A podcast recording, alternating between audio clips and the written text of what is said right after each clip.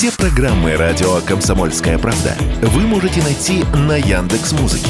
Ищите раздел вашей любимой передачи и подписывайтесь, чтобы не пропустить новый выпуск. Радио КП на Яндекс Музыке. Это удобно, просто и всегда интересно. Экономика с Никитой Кричевским. Всем привет, профессор Никита Крычевский, студия «Радио Комсомольская правда» и Алексей Иванов тоже в студии «Радио Комсомольская правда». Здравствуйте, Никита Александрович. Всем привет. Вы слушаете программу «Где говорят правду», а не то, что вы хотите услышать. Это и наш... вообще Иванов с Кричевским – борцы за добро и справедливость.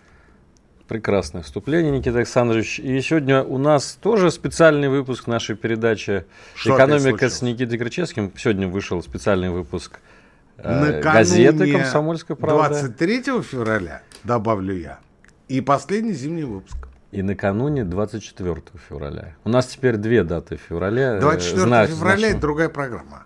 Согласен. Ну, в общем, у нас э, такая длинная февральская страда.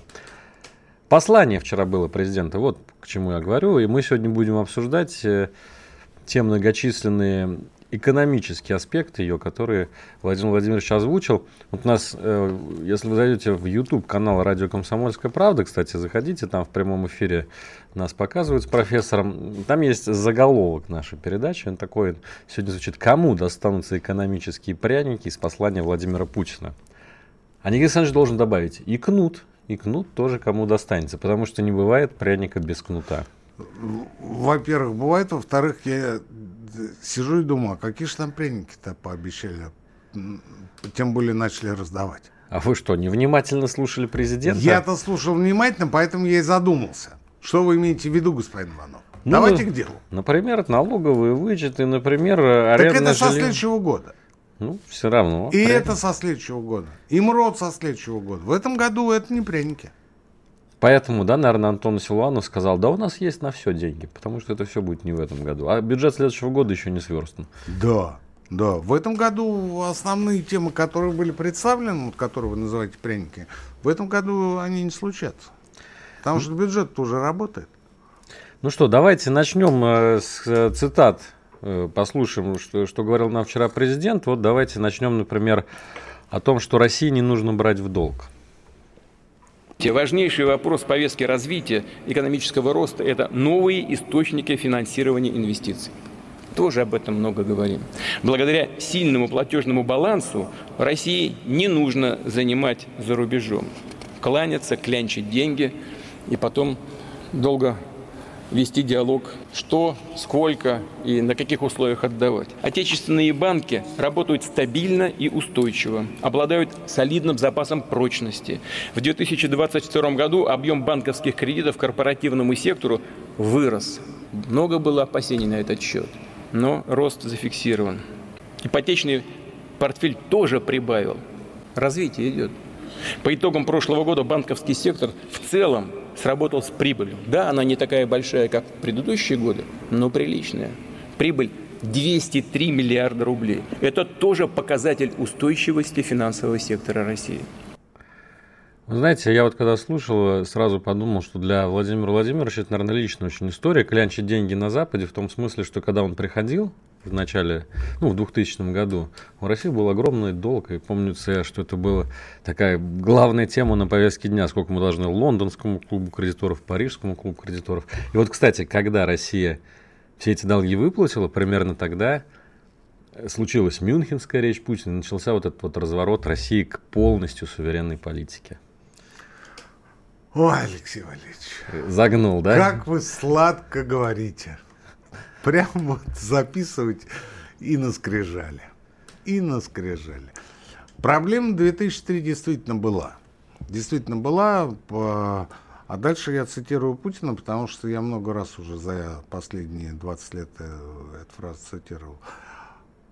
Мы выплатили 17 миллиардов долларов, страна этого даже не заметила. Это было сказано на пресс-конференции в конце 2003 года. А мы сейчас с вами не будем говорить, почему страна этого не заметила, потому что э, она это заметила не в 2003, а в 2018.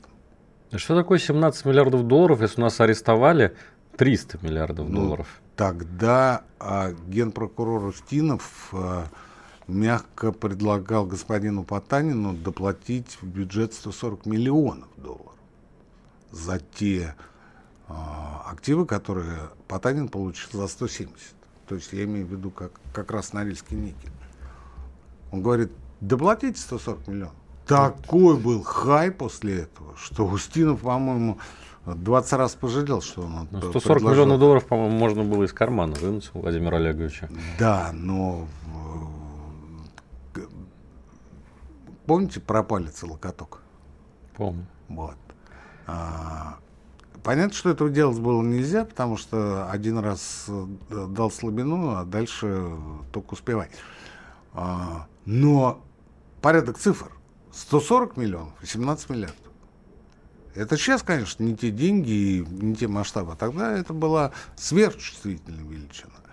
Величина, которая, а, по моим представлениям, отчасти отозвалась в 2018 Аккурат в день открытия чемпионата мира по футболу. Напомните, пожалуйста, я даже сейчас не могу напомнить. Повышение пенсионного возраста, я имею в виду. Ах, вот оно что. Тогда подходило время выплат по накопительной части пенсии. И этот сладкий момент отодвинули на 5 лет. А, по поводу высказывания Владимира Владимировича, ну, он, безусловно, прав. За рубежом нам занимать не надо, даже если бы у нас были а, открыты все шлюзы. Другой вопрос, что а, по моим представлениям, занимать внутри страны нам не надо. И если уж на то пошло, то делается это для того, чтобы а, обеспечить прибыльность э, крупнейших э, российских госбанков. Ну или просто банковской системы. Для этого делается. Ну, это мое предположение, я не знаю. Я не знаю, потому что проценты, которые объявляются по ФЗ, просто зашкаливают. 9-10%, представляете? А, больше даже. Если бы можно было а, размещать э, в массовом порядке, размещаться в ФЗ простому населению, они бы с огромным удовольствием это делали, потому что процент действительно безумный. Ну, это платит правительство из нашего бюджета банковскому сектору. Просто за то, чтобы они сегодня часть своих средств дали Центральному банку для того, чтобы он профинансировал, ну, через правительство, естественно, профинансировал основные Э, текущие сиюминутные статьи расходов, а через какое-то время эти деньги вернутся. Но за это время будут выплачиваться очень серьезные проценты. 10, 9, 10, 11. Вот, э, Нонсенс. Я бы на месте Владимира Владимировича сказал, Антон Германович, ну к нам вот и внутри страны это занимать. Так ведь бюджет да дефицитный у нас, понимаете? Бюджет как, дефицитный. Как Давайте сразу бюджета? закроем эту тему, потому что очень много не кривотолков, а спекуляций. Спекуляций. А, я же говорю, это программа, где говорят правду, а не то, что вы хотите услышать. Вот э, спекуляции на тему дефицита бюджета безумное количество. Это просто фишка последних месяцев. Фишка. Первое, что я хочу сказать. По февралю ситуация будет тоже не очень. Я не могу сказать, насколько она будет тяжелая в сравнении с январем, но по февралю у нас тоже будет дефицит, и дефицит будет масштабный. Почему? Потому что все январские причины никуда не делись. Первая причина – это ускоренный возврат НДС, это закон. Поэтому э, казначейство и бюджет выполняют э, свои функции, э, можно сказать, автоматически. Заявляешь о возврате НДС, ну, это касается экспортеров в первую очередь, да? Заявляешь о возврате НДС, тебе тут же этот НДС возвращается, естественно, из бюджета. А, второй момент – это та самая недостроенность э, единого налогового счета, ЕНС. А, о чем, кстати говоря, накануне послания в, на совещании с членами правительства Путин э, отдельно говорил, что надо вернуть там э, переплату в бюджет и прочее. Но это вот а, текущие моменты, которые в настоящий момент может прям вот в сию секунду устранить. А по январю, по январю нераспределенные суммы, которые должны пойти в бюджет, а, составили э, на казначейских счетах ну, те суммы, которые нужно распределить, просто вот э, понять их техническую, э, техническую природу. Эти суммы составляли порядка 512, что ли, миллиардов рублей. Ну, по февралю будет вообще триллион. Представляете, триллион болтается. При этом до марта, до марта введен мораторий на перечисление а, единого налогового платежа. То есть вот по разбивке э, всех налогов. И, кстати, взносов. Зачем это сделано? Да элементарно для упрощения нашей с вами жизни. Ну, я имею в виду здесь предпринимателей. Вы, кстати, заметили, как президент похвалился, похвастался, может быть, э, во время послания, сказав, что вот мы потратили 1 триллион рублей на поддержку экономики, это были не эмиссионные деньги, это были деньги настоящие. Я хотел бы закончить по поводу бюджета. Вы вот меня сбиваете, Иванов, я не знаю зачем. Хоти, хотите сумничать? Пожалуйста. Вот. Вообще дефицит бюджета это абсолютно нормальная в мировой практике вещь. Когда у вас есть инфляция отличие от нуля, вы можете иметь дефицит бюджета в пределах инфляции совершенно спокойно, потому что по году этот дефицит у вас будет покрыт. Каким образом? Таким образом, что, что есть инфляция? Это больше выручки.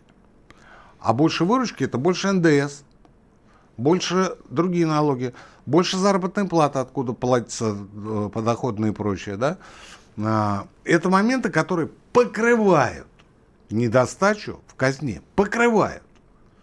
И, грубо говоря, если у вас дефицит бюджета 2% ВВП, вы можете вообще не волноваться. Вообще, когда вы планируете инфляцию 4%, 2% это ни о чем. Профессор Никита Крычевский на радио «Комсомольская правда». А теперь реклама и новости. Через несколько минут мы снова в эфире. Александр Коц. Один из лучших военных корреспондентов не только в России, но и во всем мире. Он работал репортером во многих горячих точках. Чечня, Южная Осетия, Косово, Афганистан, Ливия, Сирия, Египет, Ирак, Украина. Каждый четверг в 7 часов вечера по московскому времени слушай на радио «Комсомольская правда» программу «КОЦ. Аналитика с именем». «Экономика» с Никитой Кричевским – Кричевский Анов в прямом эфире «Экономика». Никита Александрович, вот вы говорите, что там ну, триллион завалялся, дефицит, ничего страшного. А зачем тогда с бизнеса сейчас стригут 300 миллиардов рублей? Добровольно-принудительный взнос. Вот э, объявили такой, для всех компаний с выручкой более 1 миллиарда рублей одноразово в этом году нужно поделиться с государством. Знаете, что мне не нравится во Владимире Владимировиче? Боюсь спросить. А вы не боитесь, вы спрашиваете. Что вам не нравится у Владимира Владимировича? Мягкотелость. Ого, серьезная. Мягкотелость Наезд. и, э, я бы сказал, отсутствие э, нужной должной жесткости внутри страны. Вот мне кажется, в этом еще никто не упрекал президента. Ну вот э, я первый в таком случае. Кто-то же должен быть первый. Знаете Хорошо. почему? Да, давайте. А, потому что, потому что вот смотрите, э, Силуанов говорит, э, ну, с, стране тяжело, надо помочь. А бизнес что им отвечает? Не, Говорит, не хотим. Мы, помогать не будем, мы не хотим. Ну вот как такое может быть? Как такое может быть э, для людей, которые озолотились на дикой приватизации господина Чубайса и на залоговых аукционах господина Потанина? Как такое может быть? Я не знаю. Я не знаю, Алексей Валерьевич. Я не знаю. Слушайте, вот э, на память приходит э, Джек Ма который... Али, Алибаба. Да, что-то такое вот чего-то сказал против действующей власти и, и, и как-то вот потерялся. Так не, там не только Джек Ма потерялся, там в Китае теряются целые там толпы олигархов. Э, вот недавно буквально еще какой-то... При этом они создали свои империи с нуля. С нуля. А здесь эти пришли на все готовенько. Они 20 лет доили как хотели, 25. Они а, тут же перевели все на офшоры, они обманывали страну, как хотели, они в течение двух лет стали миллиардерами. И когда к ним приходят и говорят, вы знаете, вот, э, ну, надо бы как-то помочь. А они говорят, не, мы не хотим. Ну, вы знаете, Владимир Владимирович высказался по этому поводу в своем послании. Вот мы сейчас послушаем напутствие бизнесу от президента, пожалуйста. Хочу, чтобы меня услышали те, кто столкнулся с волчьими повадками Запада. Пытаться бегать с протянутой рукой, унижаться, выпрашивая свои денежки, бессмысленно. И главное, бесполезно, особенно теперь, когда вы хорошо понимаете, с кем имеете дело. Сейчас не стоит цепляться за прошлое, пытаться что-то отсудить, выпросить. Надо перестроить свою жизнь и свою работу. Тем более, что вы сильные люди. Я обращаюсь к представителям нашего бизнеса. Я многих знаю лично, им много лет. Сильные люди – которые прошли сложную жизненную школу. Запускайте новые проекты, зарабатывайте, вкладывайте в Россию, инвестируйте в предприятия и рабочие места, помогайте школам и университетам, науке и здравоохранению, культуре и спорту. Именно так. И капиталы свои приумножите, и заслужите признание, благодарность людей на поколение вперед. А государство и общество вас, безусловно, поддержат. Ну, по-отечески так пожурил. А за 20 лет пребывания Владимира Владимировича на вершине власти а, так называемые олигархи так и не научились э, слышать то, что он говорит. То есть они внимают, конечно, да, но они не делают выводов, потому что психология у людей, да, они очень сильные, не вопрос, но мешочники тоже сильные. Мешочники и мелкие спики тоже сильные люди, каждый в своем.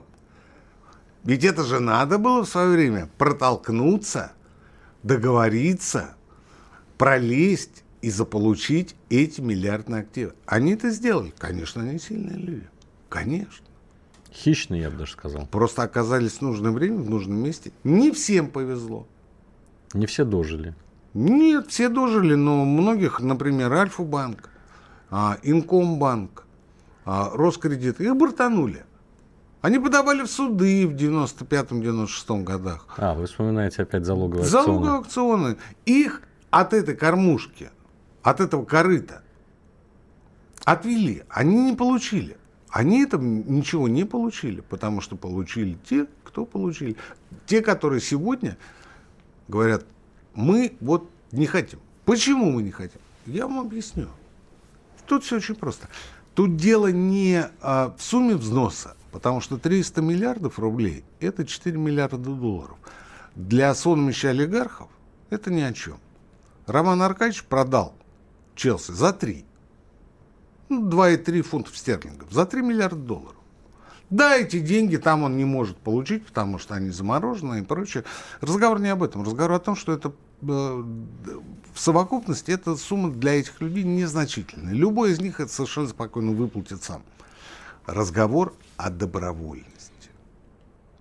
Вот интересный момент. Если ты внес деньги добровольно, это значит крест для тебя и для твоего потомства на Западе и навсегда. А вы думаете, это такая специальная ну, операция с точки э, со стороны президента, чтобы всех повязать, скажем, вот в эту круговую поруку. Вы понимаете, Владимир Владимирович мягко говорит. На самом деле он говорит железно, но говорит мягко. А, мягко стелет, да жестко спать. Да. А, а, а нерешительность, я его говорил в том плане, что в Китае а, люди, сопоставимые по значимости, поступают куда более серьезно. Ну, я приводил пример Джекома не нравится, что-то вот ты решил подкрутить, подправить в действующем режиме. Ну, у нас же режим, и в Китае режим. Что здесь плохого? Система. Система, это нормально, авторитаризм. Да, вот мне а, либерал скажет, что это же там, да? А, это же чуть ли не, ну, не тоталитарная, конечно, система, но авторитарная уж точно. На что я вам тут же отвечу. За последние 20 лет 30 уже лет, за последние 30 лет а, среди стран, показавших наибольший экономический рост и устойчивый экономический рост, демократиями были 48%, авторитарными государствами 52%.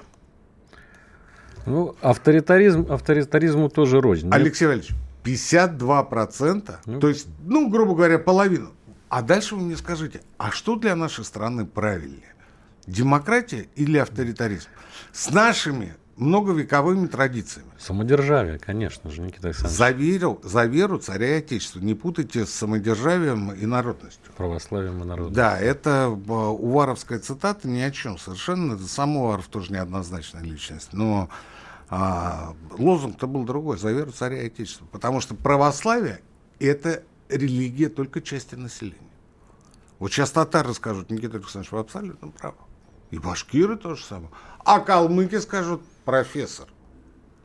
Да мы просто рукоплещем. За веру царя и отечества. Кстати, вы Не напом- за народ. Вы- Знаете, подождите.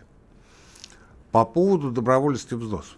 Я уже сказал, что если они согласятся на добровольность, им закроют западные гостиные навсегда.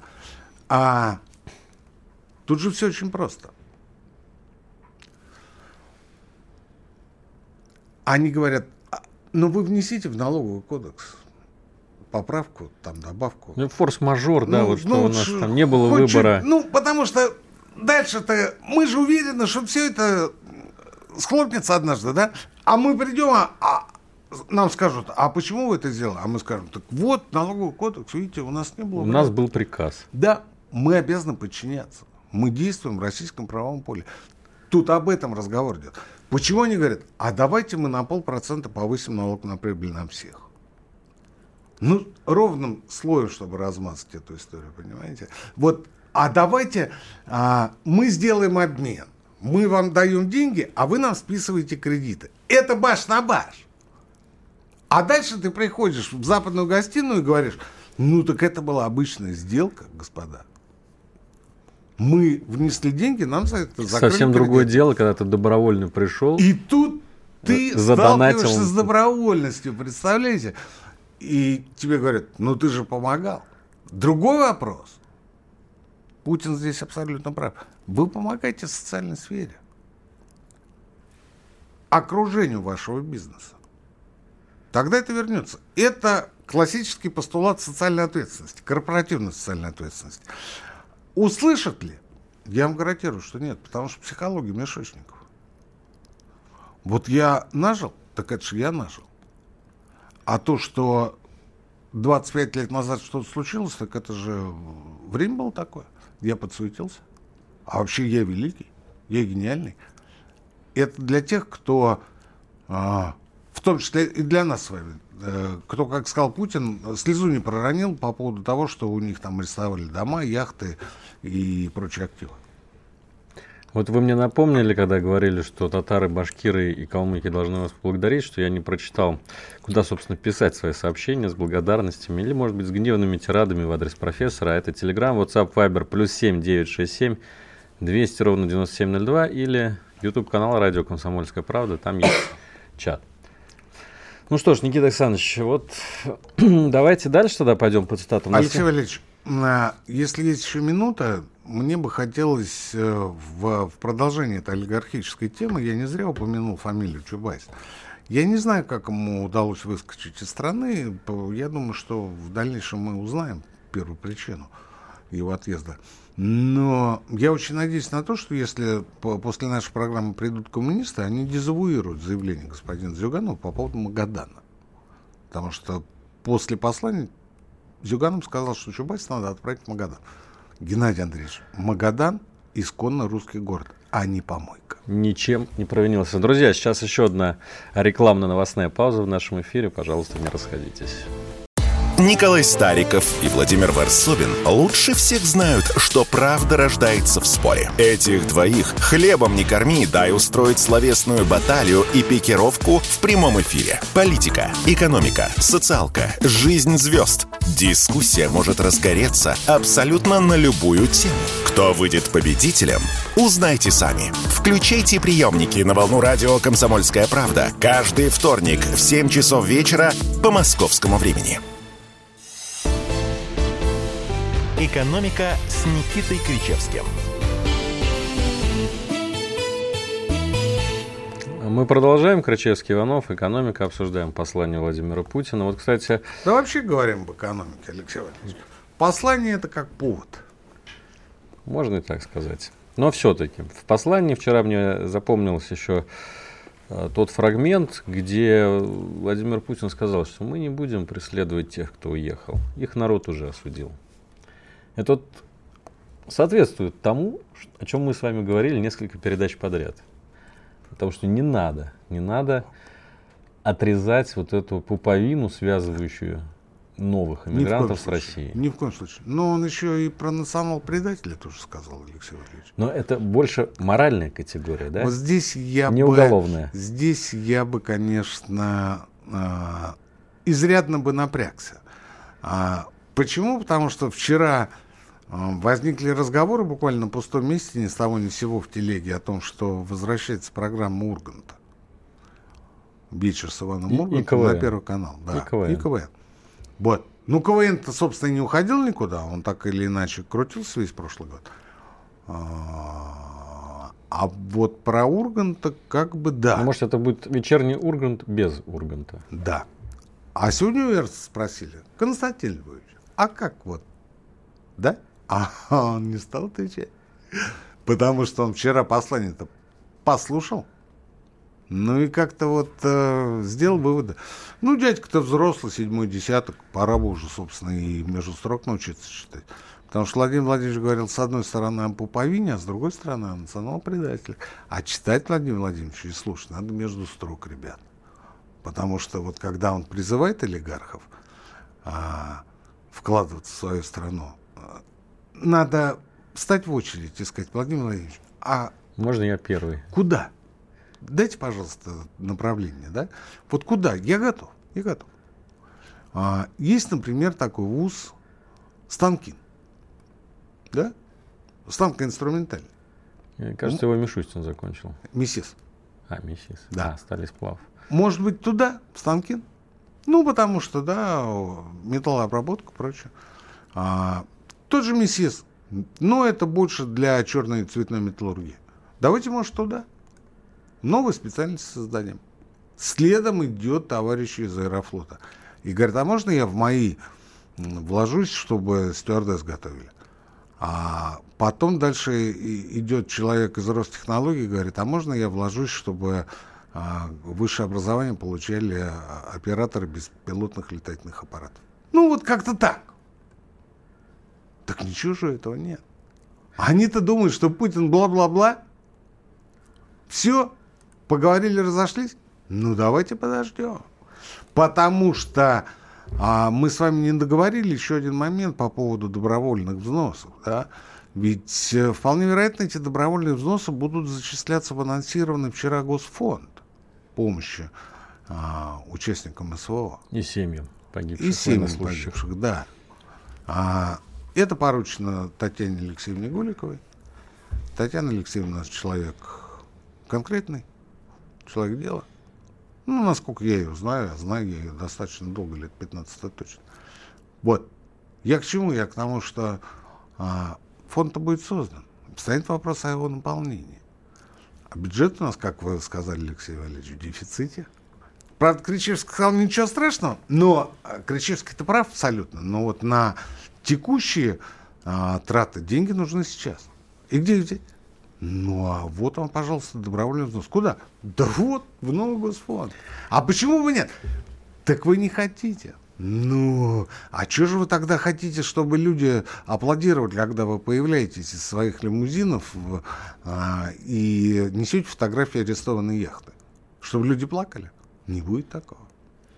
Ну, Владимир Владимирович много уделил э, внимания и э, реформе образования, и подготовке новых кадров. Давайте послушаем цитату, где он говорит про новые кадры для экономики.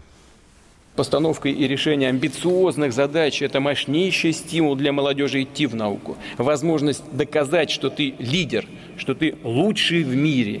И нашим научным командам есть чем гордиться.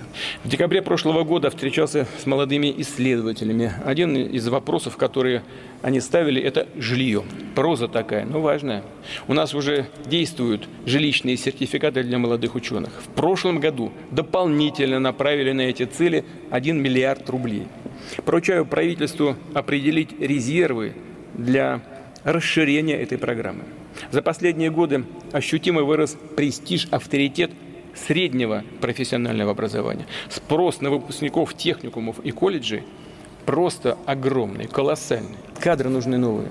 Считаю, что мы должны существенно расширить проект «Профессионалитет» в рамках которого создаются образовательно-производственные кластеры, обновляется учебная база, а предприятия, работодатели в тесном контакте с колледжами и техниками формируют образовательные программы, исходя из потребностей экономики. Задача конкретная. За ближайшие пять лет – подготовить порядка миллиона специалистов рабочих профессий для электронной промышленности, индустрии робототехники, машиностроения, металлургии, атомной и других отраслей, ключевых для обеспечения безопасности, суверенитета и конкурентоспособности России. Ну вот видите, чем закончил Владимир Владимирович. Безопасность, суверенитет и конкурентоспособность России. Вы согласны, что это три главные кита, на которых покоится... Слушайте, это столько надо сказать, как бы успеть. А, не знаю даже, с чего начать. Сегодня господин Миронов сказал то, что нам надо исключить э, а, платную компоненту в системе высшего образования, чтобы все было как в Советском Союзе. Вот, а вбрось вот этот демагогический тезис, а потом это не твое дело, что люди будут разбираться и просто по косточкам переламывать все, что ты сказал. А, совсем коротко, э, прежде надо понять, э, вот Путин правильно говорит, что вот для таких, для таких отраслей. Но, слушайте, а мы-то выпускаем кого? Систему высшего образования политологов, маркетологов, социологов. Тяжкое наследие 90-х. Да, да и, и, и прочую а, прочую, так сказать, элиту, которая сейчас вот э, э, и, и, из-под полы протестует. А вот с этими людьми что делать? С этими программами что делать? Ведь в Советском Союзе было как? Сколько специалистов народному хозяйству нужны, столько вузовской системы и выпустят. Потому что был госплан. Потому что было задание на уровне а, министерства. А, кроме того, было распределение никто без работы не оставался. Три года ты должен отработать. Где, а куда пошлет? Если повезет или там как-то по блату, то недалеко. А, а если простой смертный, то уедешь куда-нибудь дальше. Но это не принципиально. Это было нормально, это было в порядке вещей. Почему Миронов об этом не говорит? Почему он сразу говорит, а надо, надо убрать? Ну, может быть, и надо, но Слушайте, в, в недружественных странах э, система высшего образования платная, построена таким образом, что а, местные граждане а, платят ну, совершенно какие-то символические деньги, либо не платят их вовсе. Ну и наплевать.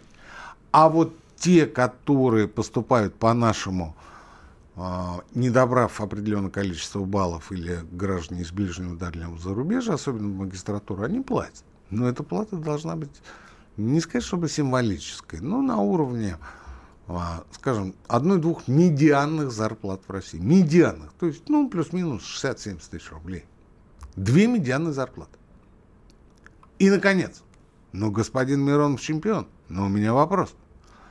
А, Сергей Михайлович, а что нам делать с ЕГЭ?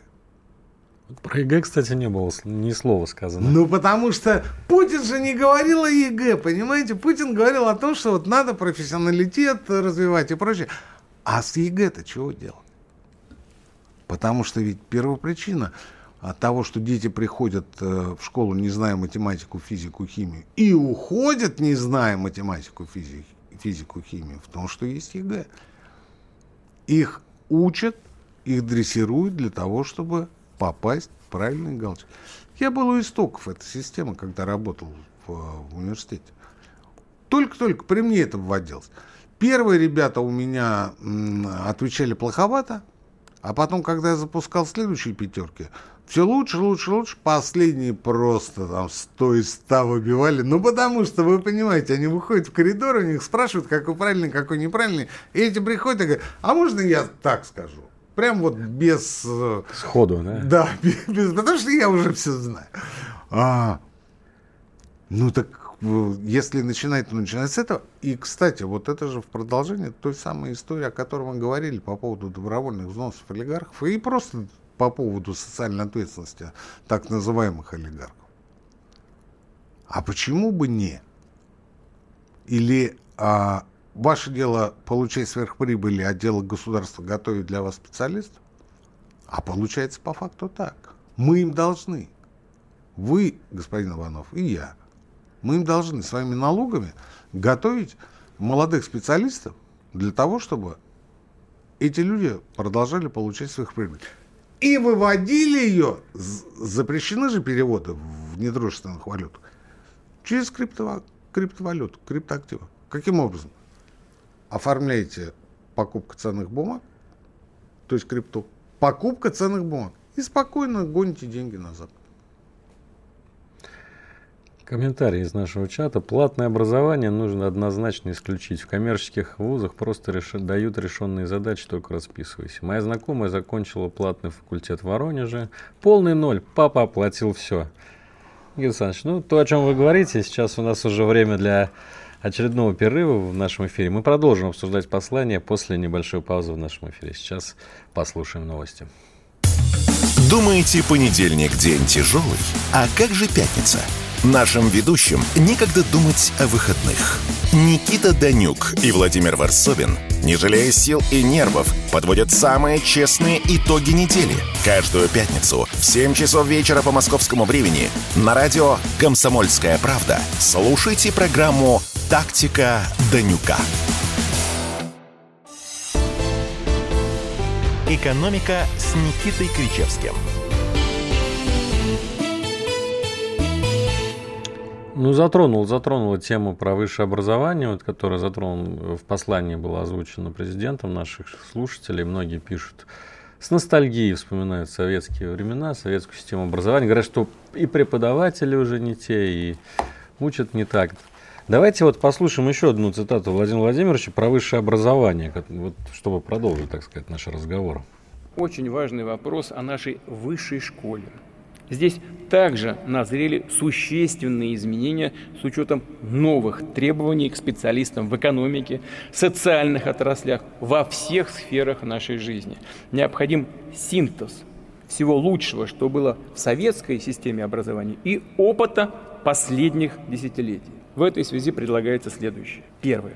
Вернуться к традиционной для нашей страны базовой подготовке специалистов с высшим образованием. Второе если профессия требует дополнительной подготовки, узкой специализации, то в этом случае молодой человек сможет продолжить образование в магистратуре или ординатуре. Третье. В отдельный уровень профессионального образования будет выделена аспирантура, задача которой – готовить кадры для научной и преподавательской деятельности. Профессор, ну кто, если не вы, объяснит, что все это значит? Как ну, это, это все значит, будет выглядеть? что э, те, кто надиктовывал и насоветовал затронуть эту тему, и вот кто выдвигал эти тезисы, э, Путин подставили. Почему? Ну, потому... Не, слушайте, Путин не может быть докой во всех вопросах. Но опираться а, исключительно на мнение людей, которые а, представляет одну точку зрения, нельзя ни в коем случае. Нужно говорить с теми, кто глубоко погружен в проблему. Ну, смотрите, традиционная система образования для нашей страны – это пятилетний специалитет. Вот то, как я, например, заканчивал. И я. Пять лет. Пять лет отучились. Да. А, четырех-шестилетняя система обучения, о, котором также, о которых также говорил Путин, это бакалавриат, магистратура. Баллонская система, так называемая. В которую мы не вступили. Но мы почему-то следовали, потому что мы надеялись на то, что мы можем а, обмениваться студентами с а, недружественными ныне странами. Но отличная идея. Отличнейшая идея. Только к нам-то никто не приехал, а от нас, наоборот, убежали. А, отменят название бакалавриат магистратура. Ради этого стоило говорить. Дальше. А все изменения, которые были анонсированы по поводу системы высшего образования, совершенно точно не вступят в силу в этом году. Ну, просто потому что а, финансирование, а это бюджет, уже предусмотрено, уже выделено. Пересматривать бюджет э, в отдельно взятой а, системе высшего образования никто не будет. Дальше. Сам же Путин говорил о том, что нужны значительные а, изменения в законодательстве. Ну, вы представляете, какой это процесс? Их же принять можно за день, я согласен. Но их для этого надо подготовить. А ведь это же тоже, извините, не за одну минуту делается. Вот. И... О, Непонятно, что... Самое главное, нет образовательных программ. Для того, чтобы вот прийти и сказать, вот со следующего семестра мы с вами будем работать вот так. Ну, например, там с осеннего, да, сентября. Мы будем учиться. Программ нет. Их надо составлять. Вопрос, зачем? Вопрос зачем? Потому что э, цель не определена. Где-то это может быть э, э, логично по новой системе, где-то по старой системе, где-то вообще э, может быть трехгодичная система, ну максимум четырехгодичная система получения высшего образования, о, о чем Путин, кстати говоря, тоже сказал. Но ясности нет. Наконец, меня, конечно, сильно покоробило а, тема аспирантуры. Вот я тоже хотел спросить, вообще непонятная история, что с, с аспирантурой будет теперь. Какой товарищ надоумил внести это в послание? Почему э, аспиранты э, насильно вовлекаются в чрезвычайно узкие рамки? Я имею в виду Научная а, деятельность. Научная и преподавательская. То есть, если ты а, работаешь на производстве, пишешь в свободное время диссертацию, такие умники есть, я знаю. У меня, у меня у самого они были. Да? Почему они должны э, идти в аспирантуру? Им это будут как вот в виде повестки или в виде обязательства, что после защиты кандидатской ты должен э, работать в ВУЗе, например. Такого нет и не будет. Может, президенту просто захотелось решить проблему липовых дип... вот этих диссертаций. У нас полстраны кандидатов всяческих наук, а реальной научной деятельности из них никто не ведет, потому что... Ну, слушайте, э, проблема липовых диссертаций – это следствие. Причина в коррупции. Причина в коррупции. А, смотрите, вот лишают же э, званий степеней, да? Ну вот плагиат нашли. Кстати говоря, сама система плагиата, я об этом писал, она тоже желает а, быть сильно улучшенной. Потому что я приводил у себя в, в телеге пример, когда а, где-то с полгода назад а, для одного а, студента я проверял работу и ну, для того, чтобы конкретизировать то, что он хотел сказать, я написал пару абзацев сам. Что вы думаете? Система антиплагиат нашла плагиат в моих двух абзацах. Плагиат из, я... из ваших же предыдущих работ? Нет, я вот сижу, читаю, читаю, не, не докрутил, не догнал. Надо вот два абзаца в конце. Я их вставил. Плагиат сказал, это заимствование. Кто-то уже написал, да, Кто-то уже... Ну, это же я лично. Да, слушайте, ну, вы можете мне не верить, но я готов э, с представителями власти провести эксперимент. Возьмем любую работу, я посмотрю, что она из себя представляет, впишу два абзаца, ну, естественно, по экономике, по гуманитарке, да, а дальше посмотрим. А дальше посмотрим. Я вас уверяю, она найдет. Она найдет. А об этом кто-нибудь подумал? Нет. А, кого-нибудь наказали за липовые кандидатские докторские? Я имею в виду кандидатских руководителей, докторских консультантов. Кого-нибудь наказали, кого-нибудь лишили. Ну, тех кандидатов докторов, которые были у э, липовых диссертантов. Нет. Ну, а, нормально. Это нормально. И что мы хотим? Мы хотим загнать аспирантов в систему высшего образования и в научную деятельность. Насколько? Тоже вопрос. Ну, скажем, по медицине, да. Это мы понимаем, это рабочий человек. А если это не медицина? Ну, заметно, что присутствует попытка создать некий такую касту ученых и как-то ее изолировать, потому что э, и молодым ученым выделяются дополнительные льготы, и вот создается Проблема вот в том, Алексей Валерьевич, что э, Россия еще не дозрела до того момента, когда ученые будут востребованы. Просто не дозрело. Вот ученые существуют сами по себе. А государство существует само по себе. Всех все устраивает. Вот как-то не странно всех. Путина нет. Но слушайте, Путин здесь не все вопросы решает самостоятельно. Он не может подкрутить систему высшего образования. Для этого ему надо заниматься исключительно ей. Он это не сделает. А всем остальным по барабану. Ну вот возьмите меня. Ну. Не надо никуда ходить, ничего придумывать, никакие примеры, да? Вот сидит Кричевский, доктор, профессор. И что, он кому-то нужен? Даром никому не нужен. Даром. По самым разным причинам. А, в частности, по причине того, что Кричевский считает, что первопричина а, всех э, институциональных э, изменений положения в российской экономике – это наш менталитет. А это не измеряется. Ну и что? Это додумки. А ну что, это лобби, какое-то академическое или, или кто вообще этим заправляет? Недалеко с тех людей, которые определяют а, которые определяют, которые определяют политику. Это ну, руководство вузов, это руководство министерства, Российской академии наук. Знаете, мы заканчиваем нашу программу, и я вновь вспоминаю товарища Сталина. Не в системе высшего образования. Скоро, кстати, 70 лет. А, да, 5 марта. А в, в том, как он продвигал м, участников Великой Отечественной, ветеранов, продвигал на руководящие должности. Как он создавал альтернативу генералам и прочим носителям лампасов. Это была целая плеяда фронтовики, которые горели, горели просто на стройках народного хозяйства, на восстановлении народного хозяйства. Путин делает то же самое. Вот он двигает участников СВО, и я не представляю, во что это может вылиться, потому что они придут, а у них уже голова-то другая. Можешь себе представить? Я нет. Я нет.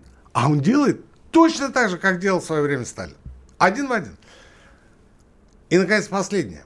Алексей Валерьевич, мы с вами накануне 23 февраля. Я тут на днях случайно услышал ты прости, мама, что я был такой упрямый. Это что такое? Леонид Агутин граница. А. Поэтому э, я хочу пожелать всем защитникам Отечества, они э, у нас вся страна, как сегодня сказал президент, я хочу пожелать им всем здоровья, пожелать им счастья. Ну, для олдов хочу пожелать послушать Газманова. Для таких, как я, бумеров, послушать Леонида Николаевича Агутина. Ну, а для молодежи, естественно, шамана. Я русский. Встанем. И вот это у вас песняки. плейлист, Никита Александрович. Ну, у нас еще... Это пожелание, потому что завтра будем праздновать. В любом случае будем праздновать. Как вы будете праздновать? Ну, как-то я буду праздновать. Поздравлять будут в любом случае. Потому что я же служил. Я кровь от кровь. Кстати, от в каких войсках? Защитник Отечества. В каких войсках? А, в мотострелковых, вертолетных, в летческих и в инженерных. Всех с праздником, друзья, и Никиту Грачевского особенно. Спасибо. До следующей недели. Экономика.